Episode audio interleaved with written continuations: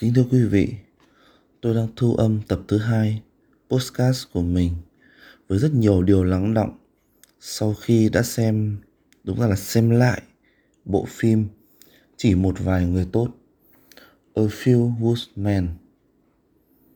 Đây là một bộ phim mà tôi đặc biệt khuyến cáo, khuyến nghị tới những người làm cùng ngành nghề với mình và những học trò của tôi hãy xem để cảm nhận hết những cái giá trị mà bộ phim này mang lại. Đặc biệt, đấy là niềm tin và sự lạc quan về công lý.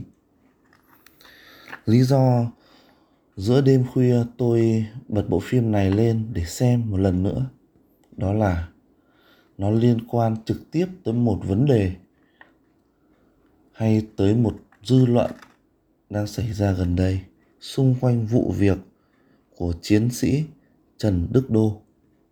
Kính thưa quý vị, là một người bình thường trong xã hội thì tôi cũng như mọi người đang đối mặt với rất nhiều những luồng thông tin, rất nhiều hình ảnh, rất nhiều tuyên bố mà có sự xô lệch và trái chiều nhau.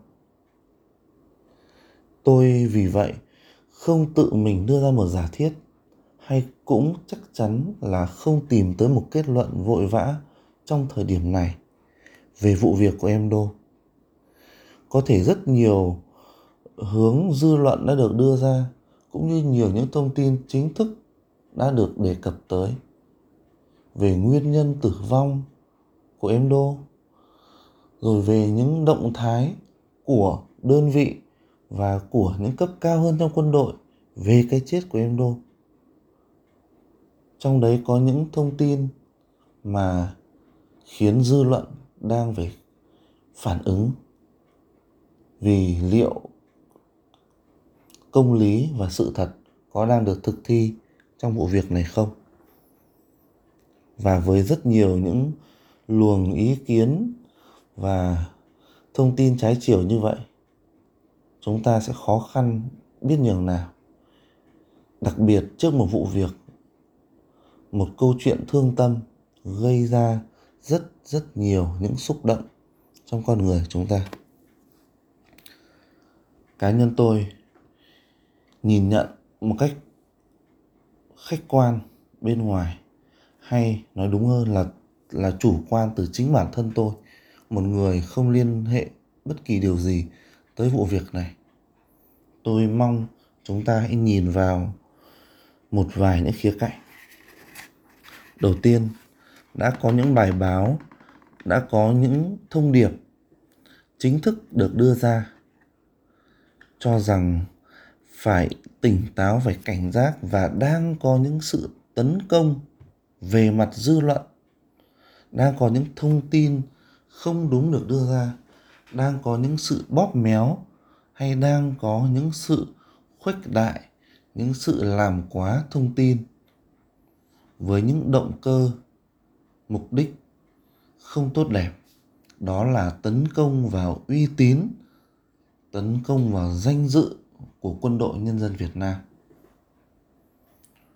Trong đó có những thông tin mang tính chất quy chụp, chẳng hạn như nói rằng quân đội cố tình bao che, quân đội sẽ lấp liếm hay là sẽ làm cho chìm xuồng vụ này nhưng cũng có những thông tin, cũng có những ý kiến, những dư luận phơi bày ra một cái nỗi khổ, một cái sự thật. Đó là niềm tin của người dân vào quân đội đang có sự tổn thất. Kính thưa quý vị, đến với một sự việc thương tâm thì chúng ta không thể tránh khỏi những cảm xúc hay những phản ứng nó đầy cảm tính. Vì vậy tôi không lạ lẫm gì khi nghe và đọc những bình luận như không thể nào chấp nhận cho con mình đi nghĩa vụ quân sự với cái tình trạng này diễn ra. Tình trạng bạo lực dẫn đến chết người cứ diễn ra như vậy. Theo tôi, điều quan trọng nhất trước những dư luận, trước những thông tin như thế, chắc chắn là chúng ta phải tỉnh táo chắc chắn là chúng ta phải chờ đợi, là chúng ta phải kiên nhẫn để có được những kết luận chính xác thế nhưng chúng ta cũng cần phải nhìn lại cái điều mà những người chúng ta cho rằng họ có động cơ xấu đang tấn công vào quân đội Việt Nam. Họ đang tấn công vào điều gì? Đó chắc chắn là điểm yếu nhất của chúng ta trong vụ việc này. Đó là niềm tin của người dân vào quân đội đang bị tổn thất. Điều đấy là chắc chắn, thưa quý vị. Và chúng ta còn được đặt vào một bài toán nguy hiểm hơn đó là liệu chúng ta có vì việc bảo vệ cho danh dự cho uy tín của quân đội mà chúng ta dừng tiếng nói, dừng sự cảm thương và dừng cái khát khao đi tìm công lý trong vụ việc này hay không? Đấy là một điều hết sức nguy hiểm. Nếu như ngược trở lại là chúng ta lại quá phòng thủ, chúng ta lại quá ư cẩn thận trước những thông tin và dư luận liên quan tới em đô chắc chắn rằng không thể có lý do nào có thể trà đạp lên công lý. Dù đó là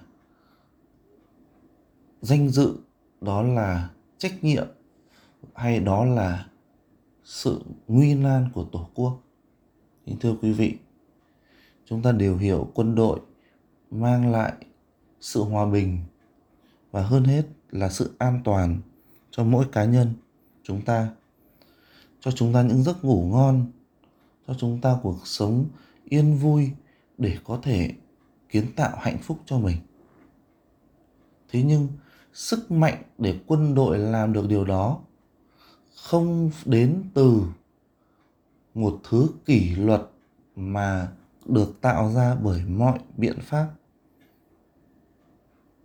Quý vị ạ, nó phải đến từ niềm tin của người dân trong quân đội người ta nói đến kỷ luật là sức mạnh, đúng. Thế nhưng có một thứ sức mạnh còn cao hơn kỷ luật, đó là niềm tin của người dân. Chúng ta không thể đánh đổi điều này. Chúng ta không thể coi rằng kỷ luật nó là phương tiện duy nhất đem lại sức mạnh cho quân đội và chúng ta lại cố bám víu bằng mọi cách để có được thứ kỷ luật đó. Kính thưa quý vị, trong câu chuyện này có rất nhiều vấn đề cần phải quan tâm. Tôi cho rằng thứ nguy hiểm nhất đó chính là liệu có tồn tại một thứ bạo lực ngầm trong quân đội hay không? Để nói đến một thứ mà tôi xin mở ngoặc, ai cũng hiểu. Nhưng không ai nói ra, không ai chấp nhận và thừa nhận nó là một thứ rất mơ hồ.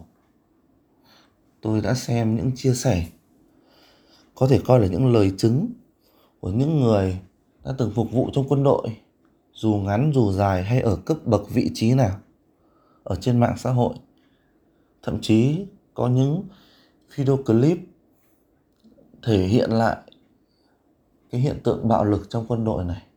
Nhưng tôi tin chắc rằng không có một văn bản, một giấy tờ, một hướng dẫn nào được đưa ra một cách chính thức lại cho phép điều này xảy ra. Nếu chúng ta xem bộ phim A Few Good Men chỉ một vài người tốt, chúng ta sẽ thấy nó giống như cái điều lệnh đỏ mà các sĩ quan đã và sử dụng, đã và đang sử dụng trong quân đội Hoa Kỳ. Vào thời điểm đó, tôi cũng không biết đó là sự thật hay cũng chỉ là một giả tưởng. Nhưng điều nguy hại nhất, đấy là nếu chúng ta thừa nhận một thứ luật ngầm, phi pháp và phi đạo lý, thì nó sẽ dễ dàng dẫn tới những hệ lụy không tưởng như vụ việc của Trần Đức Đô. Nếu cái chết của Đô hoàn toàn là vô can tới bất kỳ ai, điều này sẽ không thể được bàn tới nhưng có rất rất nhiều dư luận nói tới, đề cập tới và liên hệ tới những hình thức kỷ luật mà có phần hà khắc và có đụng tới sự va chạm vào thân thể. Hay đấy là cách nói giảm, nói tránh của tôi đối với tự bạo lực mà thôi. Quý vị có thể hiểu như thế nào cũng được. Nhưng liệu những điều đó có nên là một thứ để duy trì cho kỷ luật và sức mạnh quân đội hay không? Và đó liệu có phải là một biện pháp xác đáng hay không? Và liệu sự an toàn của mỗi người dân, chúng ta đây, có phải đang tồn tại và đang dựa trên những sự áp bức bằng vũ lực đang âm thầm diễn ra trong quân đội hay không? Đấy là một câu hỏi.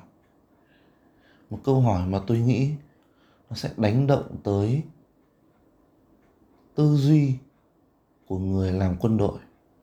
Kính thưa quý vị, không phải tự dưng mà bản chất của quân luật nó khác biệt rất nhiều so với luật của dân chúng. Tôi sẽ có một dịp nói nhiều hơn và nói kỹ hơn, thậm chí là chuyên môn hơn về vấn đề quân luật. Thế nhưng không có quân luật nào chứa chấp những quy định, những điều lệ ngầm mà ở đó bạo lực được phép sử dụng một cách tràn lan. Kính thưa quý vị, nếu chúng ta mở rộng ra và liên hệ tới nhiều lĩnh vực khác trong xã hội, nơi mà có những cái thứ luật không bao giờ được thừa nhận, nhưng nếu không được thực thi thì không bao giờ không bao giờ mọi chuyện xuôi trèo mát mái được, thì chúng ta sẽ thấy cái tai hại của luật ngầm trong xã hội. Cái tai hại lớn nhất, đấy là chúng không bao giờ chịu lộ diện. Vậy trong bối cảnh đó, chúng ta phải làm gì? Theo tôi, từ phía quân đội, không có gì hơn hết. Đấy là sự minh bạch và sự cải tổ để thực sự đem lại một thứ sức mạnh vững chắc cho quân đội, để thực sự kỷ luật được bảo vệ, nhưng giá trị và phẩm giá của con người vẫn được tôn trọng từ phía người dân.